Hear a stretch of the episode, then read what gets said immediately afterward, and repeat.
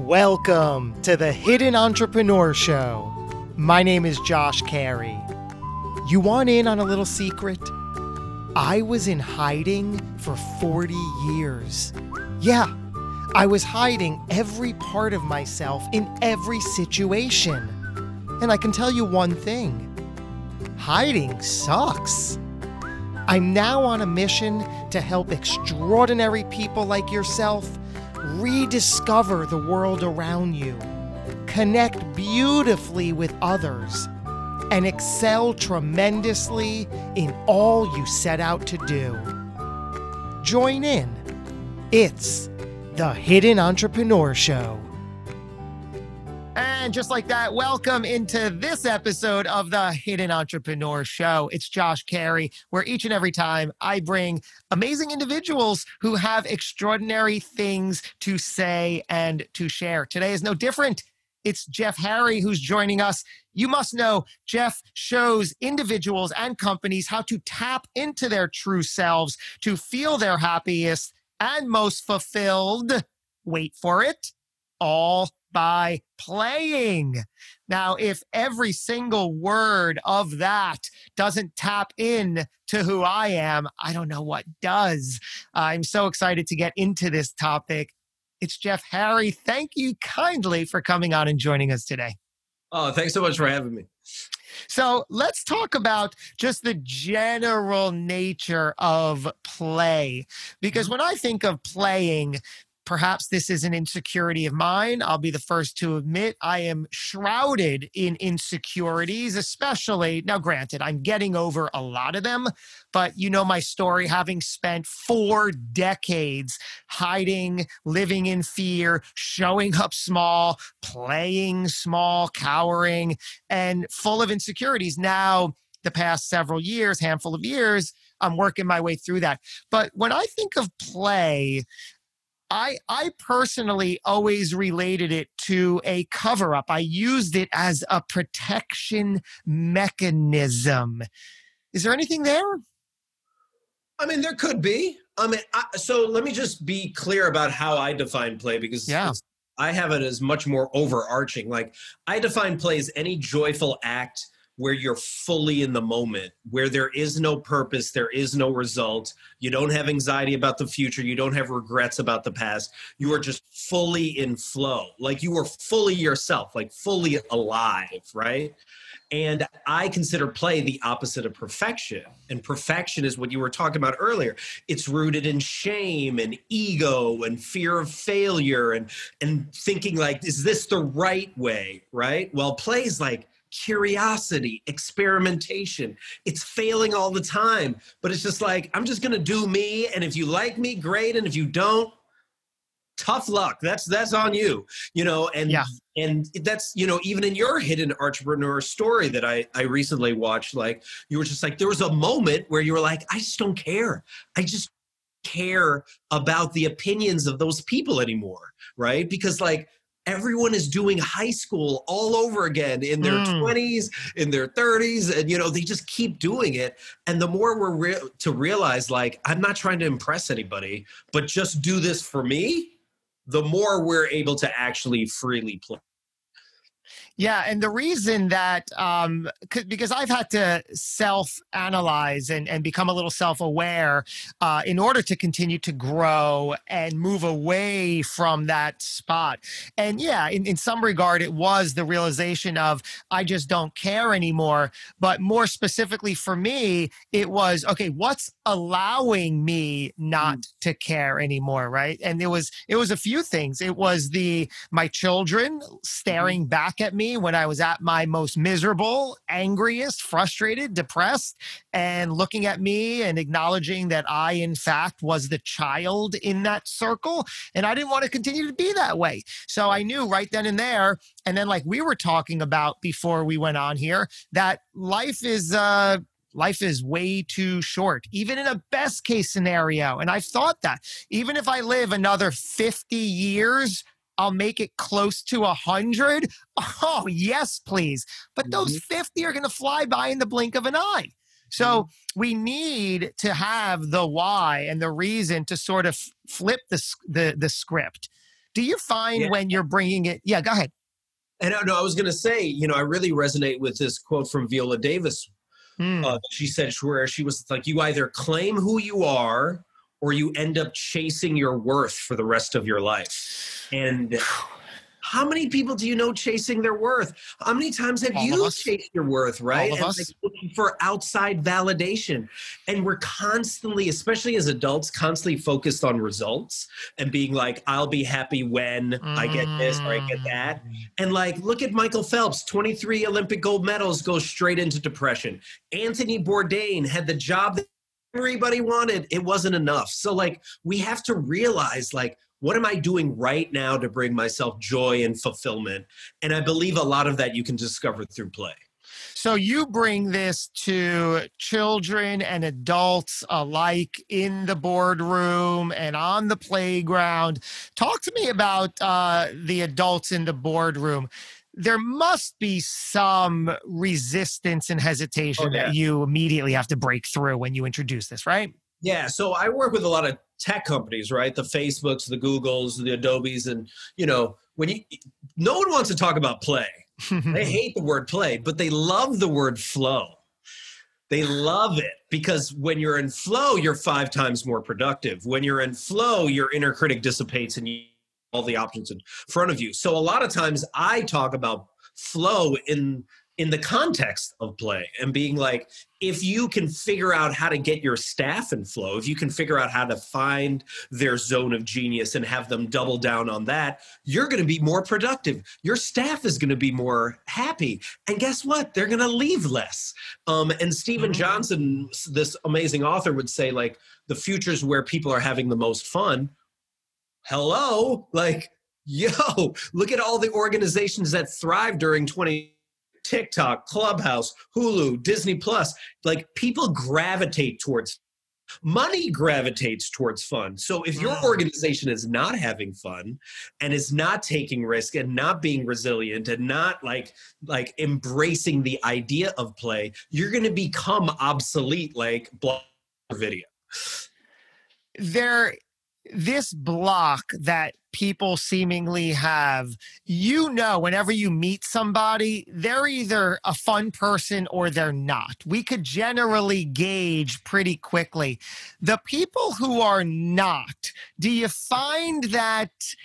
Well, well, first of all, Jeff, what resonated there? What do you like so much about that?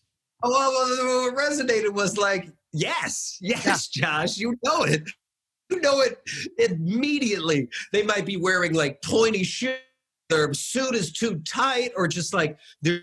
But what I see when I see that is I see someone playing. And what I mean by that is I think everyone's playing already.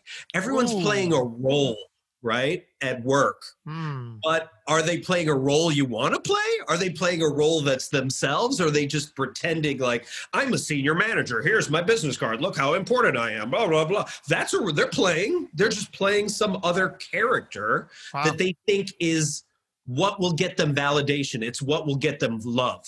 And i'm just challenging that and being like well if you're going to play someone you might as well play yourself right? like mm. you might as well actually be more of you, like more of your nerdy you. So I think a lot of times when I see someone that has that doesn't seem like they've played in a really long time, mm.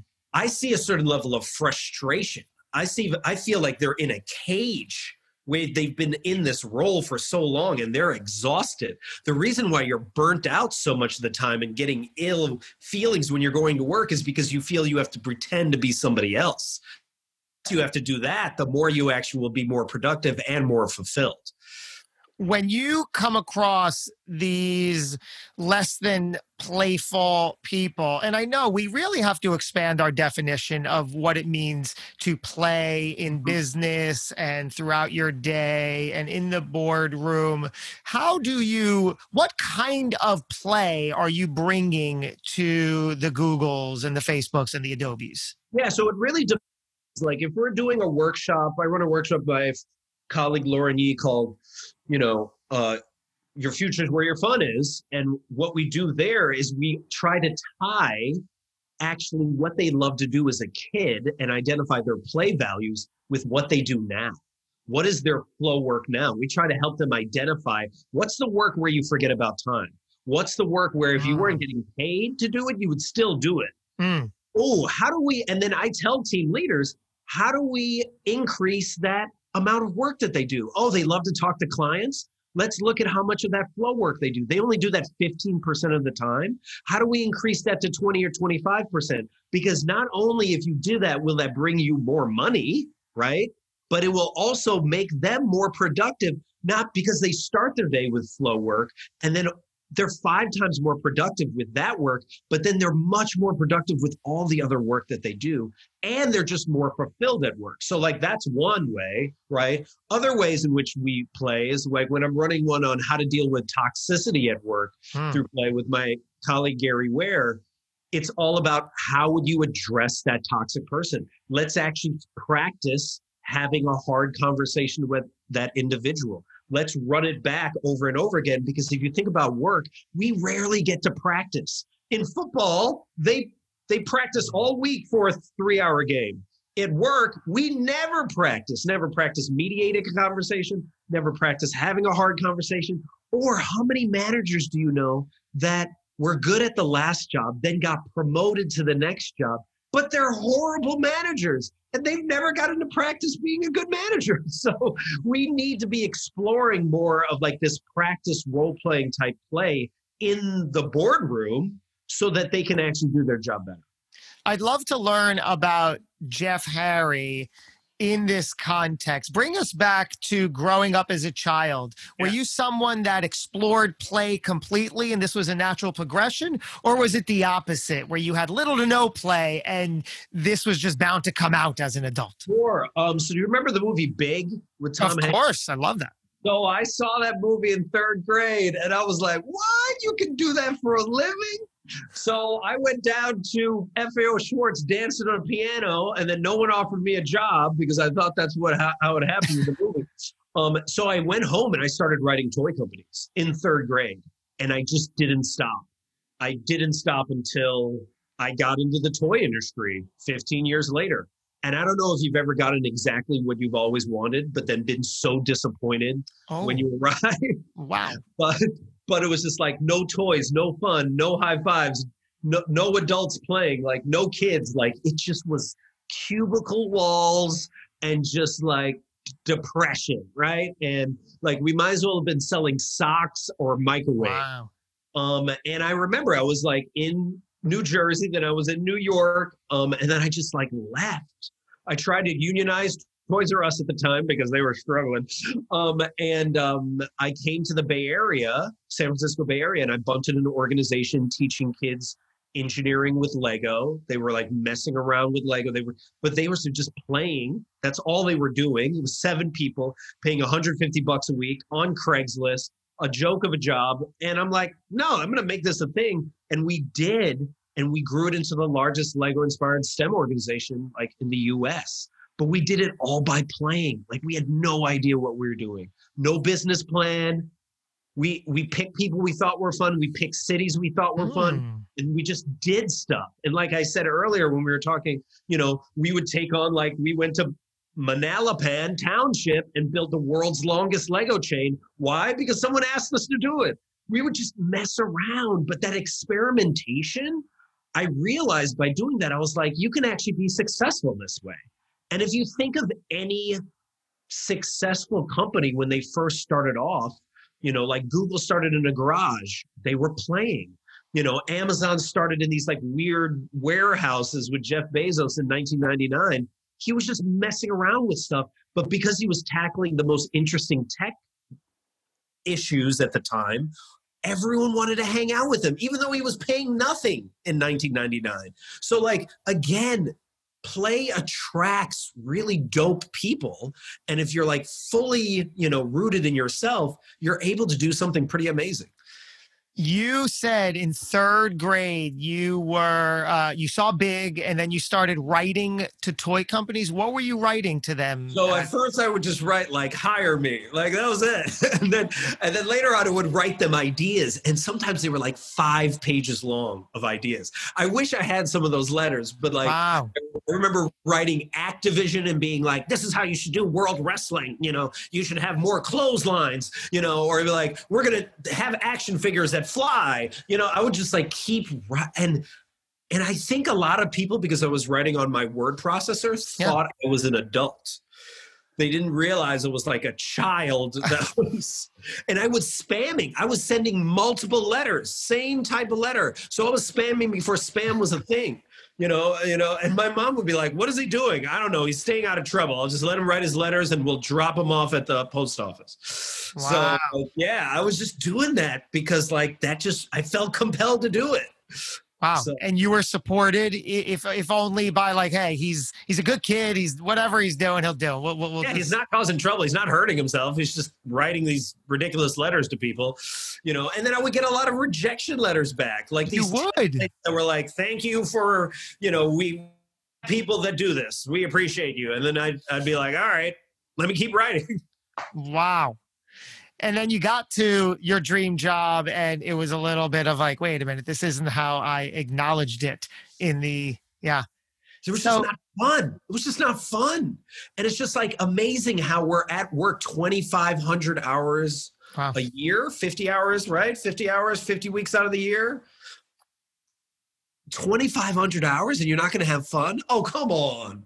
Come on. Really? Like that's is, what we're doing nowadays is there a way for people if they're if they're in a job or they're the founder which i know that if they're the founder or an entrepreneur they are in more control but even founders sometimes have co-founders or employees where there's just friction what's the first step in sort of breaking through if you find yourself saying, oh my God, I have no fun in my life here? Yeah, I think there's two approaches. One is identifying the work you love to do most, right? Like Gay Hendricks talks about. Oh, I love that. Yeah. Your zone of genius, right? Yes. You have your mm-hmm. zone of incompetence, things you suck at, zone of competence, things you're average at, zone of excellence. This is where we spend a lot of our time, right? Things we're really good at, but we don't really care to do it either way and then you have your zone of genius, your ikigai, your reason of purpose. So look at your work, look at your whole week of work and identify what is the work that I love to do most? What is the work that makes me feel alive? What is the work that where I forget about time? What is the work where if no one was paying me, I still would do this? And be like, how much of that work am I doing? And can I delegate some other stuff, especially if you're the founder, so I can do my zone of genius work, right? And then I would ask that of your same staff. How can we help them get in more into their zone of genius? The second thing I would do as a founder, or even if I was a manager, is asking your staff, have I created a psychologically safe workspace for you? Like, culture is defined by wor- the worst behavior that's tolerated so, what's the worst behavior that's tolerated in your company right now? Like, do you preach about values of like trust and honesty, and then Chad is over here like being super shady? You know, then it doesn't matter. It doesn't matter whatever you preach because you're not following it. So, like, asking your staff at the next meeting, like, is there anything that you feel not comfortable telling me about? We don't have to have it at this meeting in front of everybody, but come to me afterwards and let's talk about how I can create a more psychologically safe space. Because when you have a psychologically safe team, they produce at such an exponential level that you you can even recognize when it's safe there because the amount of laughing that happens at meetings. You can measure it right there you know? Mm. people how are you able to joke with people? How are you able to like vibe with people? Because you want to get your team in flow because that's when they're fully you know working at their best level right? So i would be asking that. And then third i would be like how many difficult conversations are you having as a team you know, when was the last hard conversation you have? If you're not having difficult conversations and addressing real issues, that's why people hate going to work then. Because ah. what is burnout? Burnout is um, it's it's small betrayals of trust. It's never something huge. Hmm. It's all these small betrayals. Oh, Chad has got to do whatever he wants to do. Oh, Chad just got a bonus, even though he's a real asshole. You know, like, oh, Chad's just doing like, you know, oh, these are the things that are actually happening. And then each time there's a betrayal of trust, people start thinking, like, do I want to be here anymore? And that's when it starts getting bad. What about the frame of mind that somebody believes you know there's there's just no room for play. Play is immature. It's a time waster. Uh, i'm not going to be respected if i play. I have uh, an impression to make and this is what's expected from me. Where do we go there? I always reference the google 20% program. So google gave their staff a fifth of their time to pursue what was curious. What was their curiosity? What was their play? As long as it benefited Google, right? Percent program. What came from that program? AdSense, which pays the bills, mm. Google News, Google Meet, Gmail, all were experimentating, just like curious ventures. Like the foundation of Google was built off of allowing people to play and innovate and experiment and try stuff out. And I say this all the time like um, uh, I had a former colleague who worked on the Mars rover and her main goal was to ha- make that Mars rover fail 20,000 times, as many different ways as possible. Because when they sent it 150 million miles away to Mars, they wouldn't be able to fix it at that point. They would need to know that they've failed so many times on the ground on Earth that they would know exactly what's happening when it's on Mars, right? So there's something powerful about the the teams and the companies that are willing to fail the most, that are willing to experiment the most, the willing that are to play the most are the innovative companies that are pushing the hmm. envelope and will be successful in the post-pandemic world.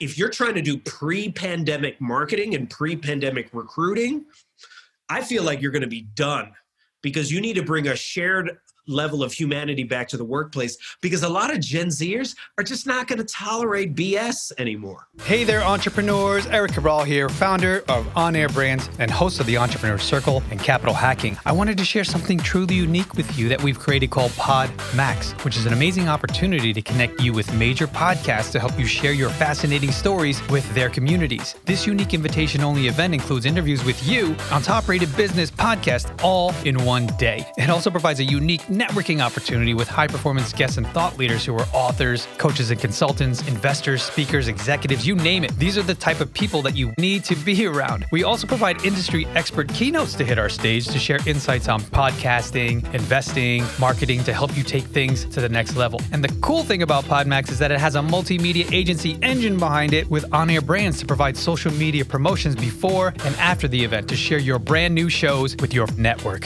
So hit the apply now button at podmax.co, and I hope to see you at the next Podmax event. Do you find that people who don't play in life also don't play in the office and vice versa? That it's all one and the same? It's it's who I you mean, are as a person?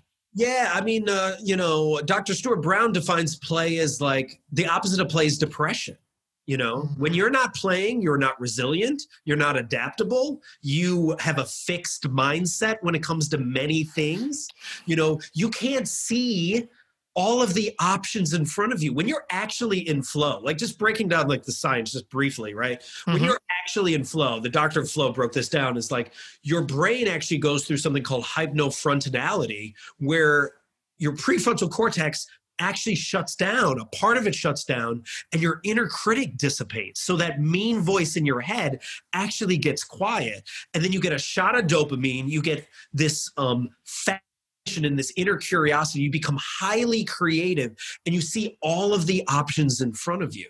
And you felt this way when you've like traveled and just been like, yes, and I'll do this. Yes, I'll have another mimosa. Yes, I'll go on this moped. Yes, I'll go to this deserted island. Yes, I will go on and, you know, to like, you know, go to this party under the moonlight. Like you're just saying yes and, and things are just flowing. So when you're in flow, you have so many more options to be successful. But when you are so fixated on a specific result and expectations of the thief of joy, you're actually robbing yourself of all of those options. So then you can't be resilient when something happens with your company. And you saw that with some companies during 2020 where they were scrambling and freaking out and weren't being transparent with their staff, while other companies were like, hey, this is an opportunity to pivot. This is an opportunity to try something new. Let's try this out. And look at where those companies are. Those companies you you obviously have who you are what you do how you offer it down literally to a science. Confidence is there. Was this always the case for Jeff? Did you have to sort of develop it? Tell us about a time where you were less than your uh, ideal self. I mean, I fail all the time. like that's part of the process, right? Like I'm right now all happy go lucky, but like I mean, I'll, t- I'll tell you a few different times, right? Well, first, I'll start with this. So, my father passed away in 2015. Hmm. And I remember you know, all of his brothers showed up. There were like like like so many of them. There was like five of them, and um, they hadn't seen each other since their mom died. And I remember when they all came, I felt like joy and happiness, and you know. But then I also was like, but I'm at my dad's funeral. Should I feel this way? You mm. know, and understanding that I could feel joy and sadness at the same time, that I could feel grief and, you know, and loss, but at the same time feel like grateful.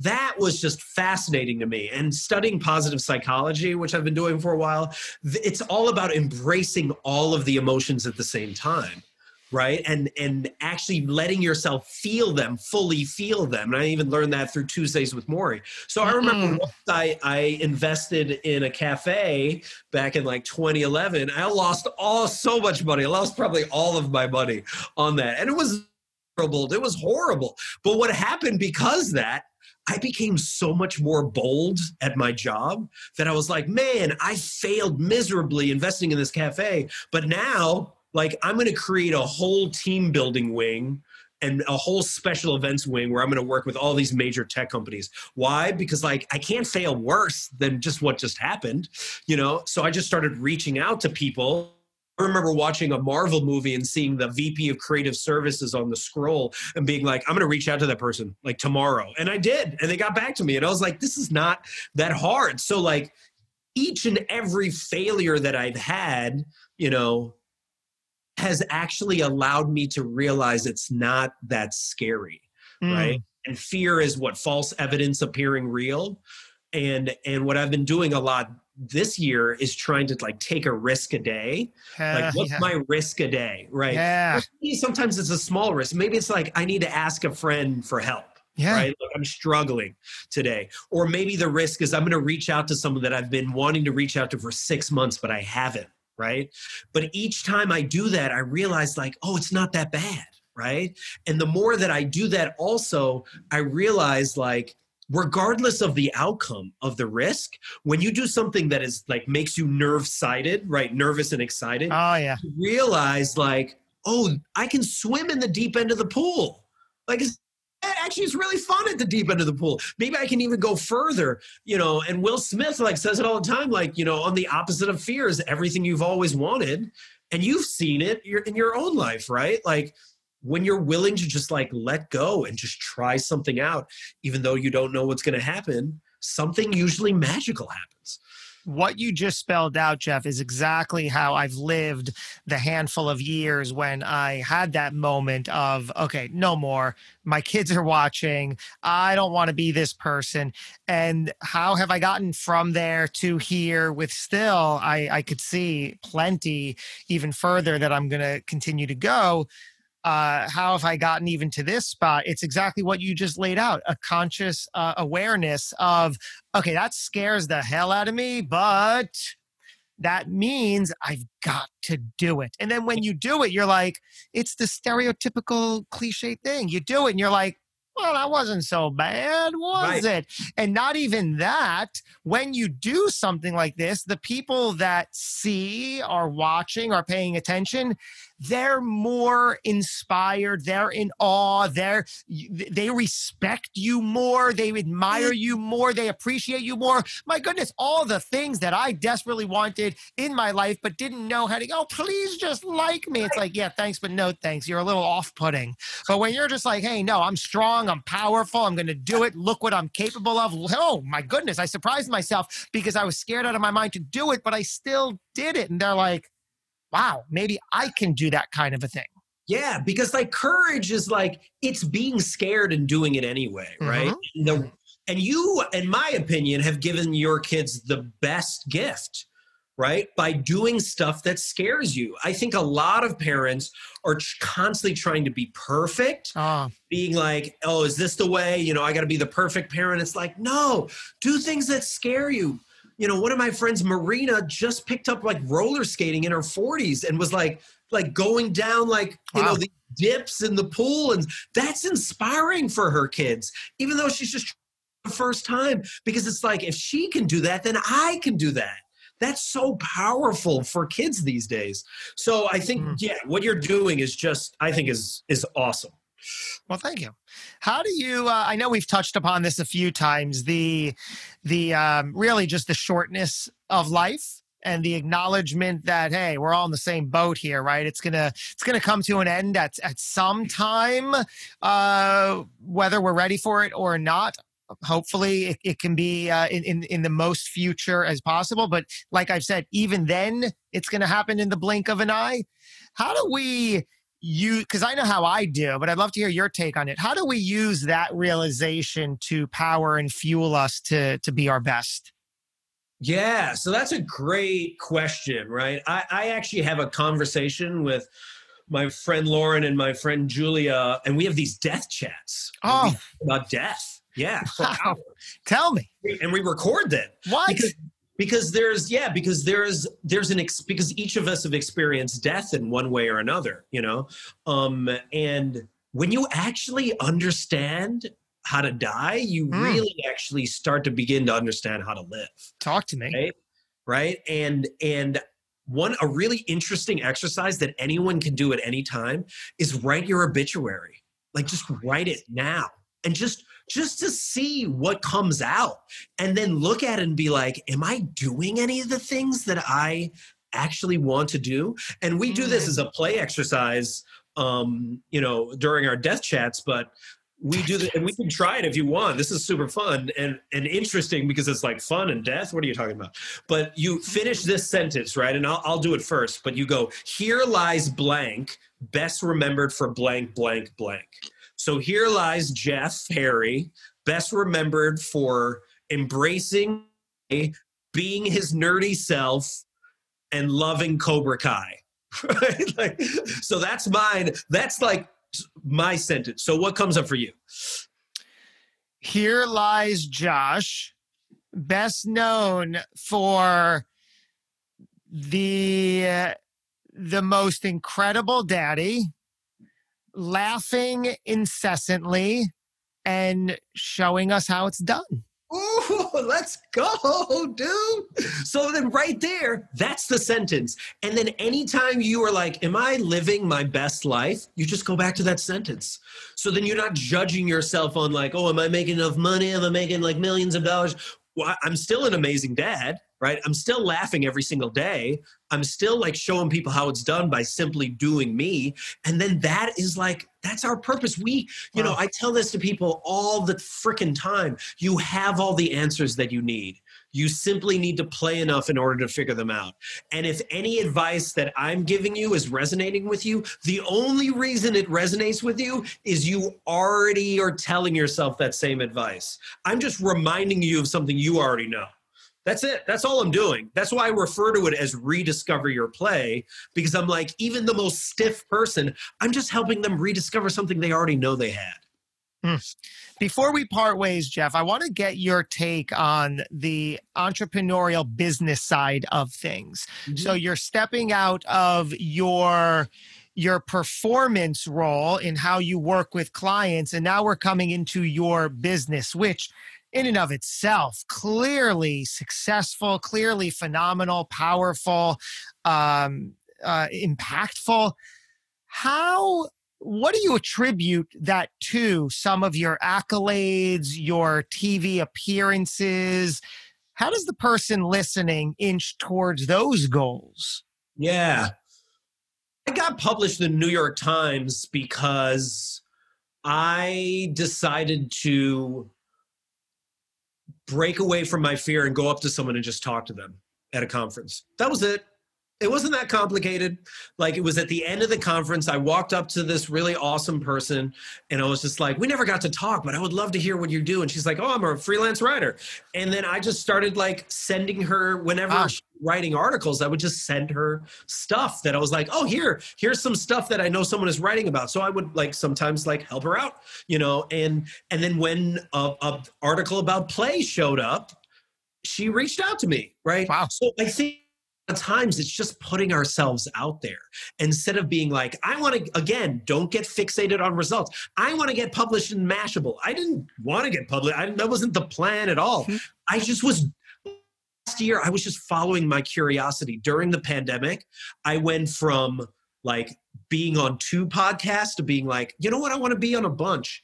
And then i was on 150 in the span of like 12 months. Wow. Why did I do it? Just because it was fun. I just was following my curiosity and I was like, this is going to be a new marketing thing that I'm just going to do. I don't know if it's going to bring me money or ROI, whatever. That's what yeah. I want to do. And the same thing with TikTok videos, right? In March, I had not made one video and I had I had told myself like I don't have time. I sound weird. I sound stupid. I look stupid when I'm on a video. Oh gosh, look how stupid you look, Jeff. Like I would listen to my inner critic, and then quarantine mm. rolled around and was like, guess what? You have all the time. You have all of the time in the world. So then I started making videos, and I made like 130 videos. Made them for me, not for else. And that's funny because now people reach out to me and they're like, I love your videos. Would you, you know, what do you, can you do this one? And I'm like, this is not for you. This is for me. Like, I'm doing this for me. You can enjoy them, but this is like, this is my therapy. And me simply making videos that I wanted to make, writing articles that I want to write, just putting stuff out that, that was following my, following my curiosity, that led to success. So, and and it doesn't even and when i would get to success it was like it wasn't even about me right? Like they i just so happened to be lucky enough to be published in some article but it was just because they needed to deliver on that subject line. And i just happened to be producing so much content that people found me right? So i think the more we just trust our intuition and be like ooh maybe i should email that person. Ooh maybe i should hop on that podcast. Ooh maybe i should make that been wanting to make for a really long time. You'd be amazed what happens when you do that. My friend uh, Aaron Morris, who is like really successful on TikTok, just made like a video the other day where she was so scared to make it. She's made so many videos, but she was so scared to make this video because she's like, I can't sing. I'm not very good at singing, but I'm going to put it out there anyway. Mm. Most popular videos. Why? Because she was following her instincts, following that her vulnerability, and just being like, just trusting her intuition. And I tell people this all the time. In order to play, you have to allow yourself to get bored. And what I mean by that is stop binge watching Netflix, stop looking at social media. And I'm talking about not forever, I'm talking about like 30 minutes to an hour a day and just get super bored like you were as a kid bored, right? Like walk around, do something else, whatever it is. But when you get really bored, that's when those crazy ideas come up and those exciting ideas. And one of them is going to be like, yo, start a podcast. Yo, start that side business. And you're going to be like, oh, should I do it? And just try it. And if you don't like it, stop, but try and see where it takes you because it's going to take you to a magical place. Wow, that that last soundbite in and of itself, I think, is everything. I really appreciate that. Just get yourself bored. It makes so much sense. You're just like stripping everything away, right? Because when we find ourselves binge watching or binge anything, Uh-huh. really, it's it it's more or less a drug, isn't it? We're using it to cover something up, and you're just Yeah. saying, stop covering it up. See what's there. And and I'm not saying like I binge watch Netflix all the time. So, but if it brings you joy, allow it to bring you joy. But when it stops bringing you joy and it starts feeling like you're eating way too many Cheetos, that's when you just stop and then do something that actually does. And I will say this last thing um, because I love to goodwill hunt people.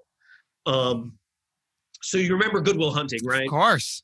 So remember the construction scene at the end of the movie? So this is the most powerful part of that entire movie. For anyone that hasn't seen it, Matt Damon's a genius in the movie. Ben Affleck is his best friend who's not a genius. They're sitting at a construction site at the end of the movie, and Matt can take any job he wants. He can have any million job millionaire job he wants. And Ben turns to him and he goes, Yo, when are you gonna take one of these high paying jobs? And Matt's like, I'm not. You know, I'm I'm gonna work construction, you know, we're gonna raise our kids each other, we're gonna take them to Foley Fields, and like that's just what we're gonna do. And Matt turns to him and he's like, if I see you here in 20 years, I'm gonna kill you. Like I'm literally gonna kill you. And Matt's like, oh, what, what, what? I owe it to myself. And he's like, forget you, dude.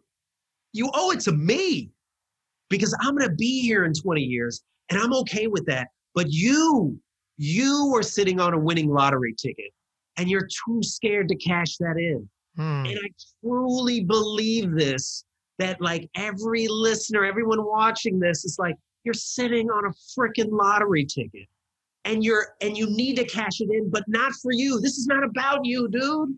This is about the fact that you need to cash it in and show up fully because there's someone waiting for you to do your thing so they can do their thing. Like if Josh doesn't create this podcast and take a risk, I can't show up. So he shows up, so now I show up. So now I'm telling you, yo, someone and multiple people, if not millions of people, are waiting for you to do your thing so they can do your thing. So are you ready to show up? So it all begins with uh, getting honest with yourself, uh, stepping back, figuring out what needs to be done for you to take the step. That's what we're saying. Yes. Yeah. Yeah. Yeah. And once you do that, like there's, I don't know. I don't, I don't, I've been quoting so many movies, but I love these movies. Go You know, um, uh, we bought a zoo. All you need is 20 seconds of insane courage, right? 20 seconds of sheer bravery, and everything can change. And when you think of it like that, where you're like, 20 seconds a day, where I'm just going to do something that scares the living daylights out of me and just see how that, where that goes.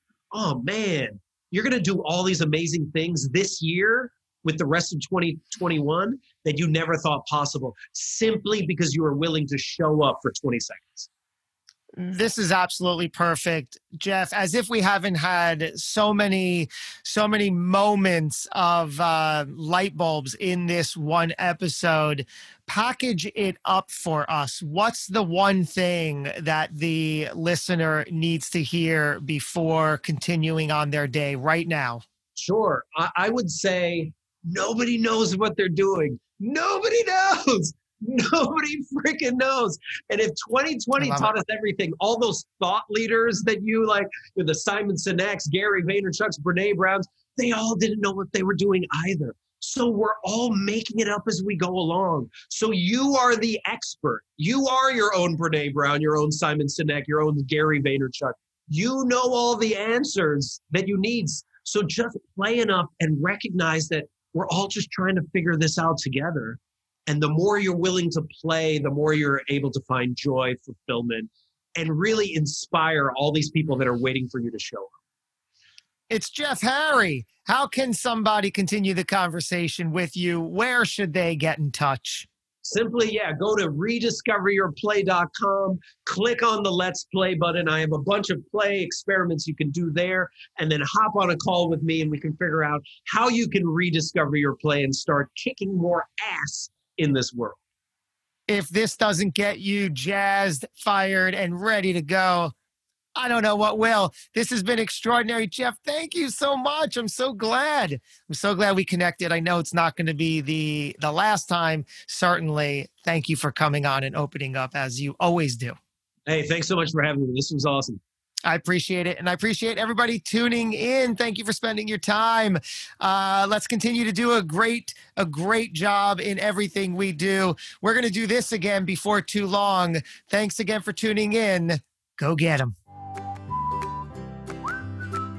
Thanks for listening to the Hidden Entrepreneur Show. Make sure to subscribe through iTunes or Google Play so you can get notified every time we publish a new episode. And we'd love to hear your thoughts with an honest review on iTunes. Finally, follow us on your favorite social media platforms to keep the conversation going with Josh Carey and today's guest. Until next time,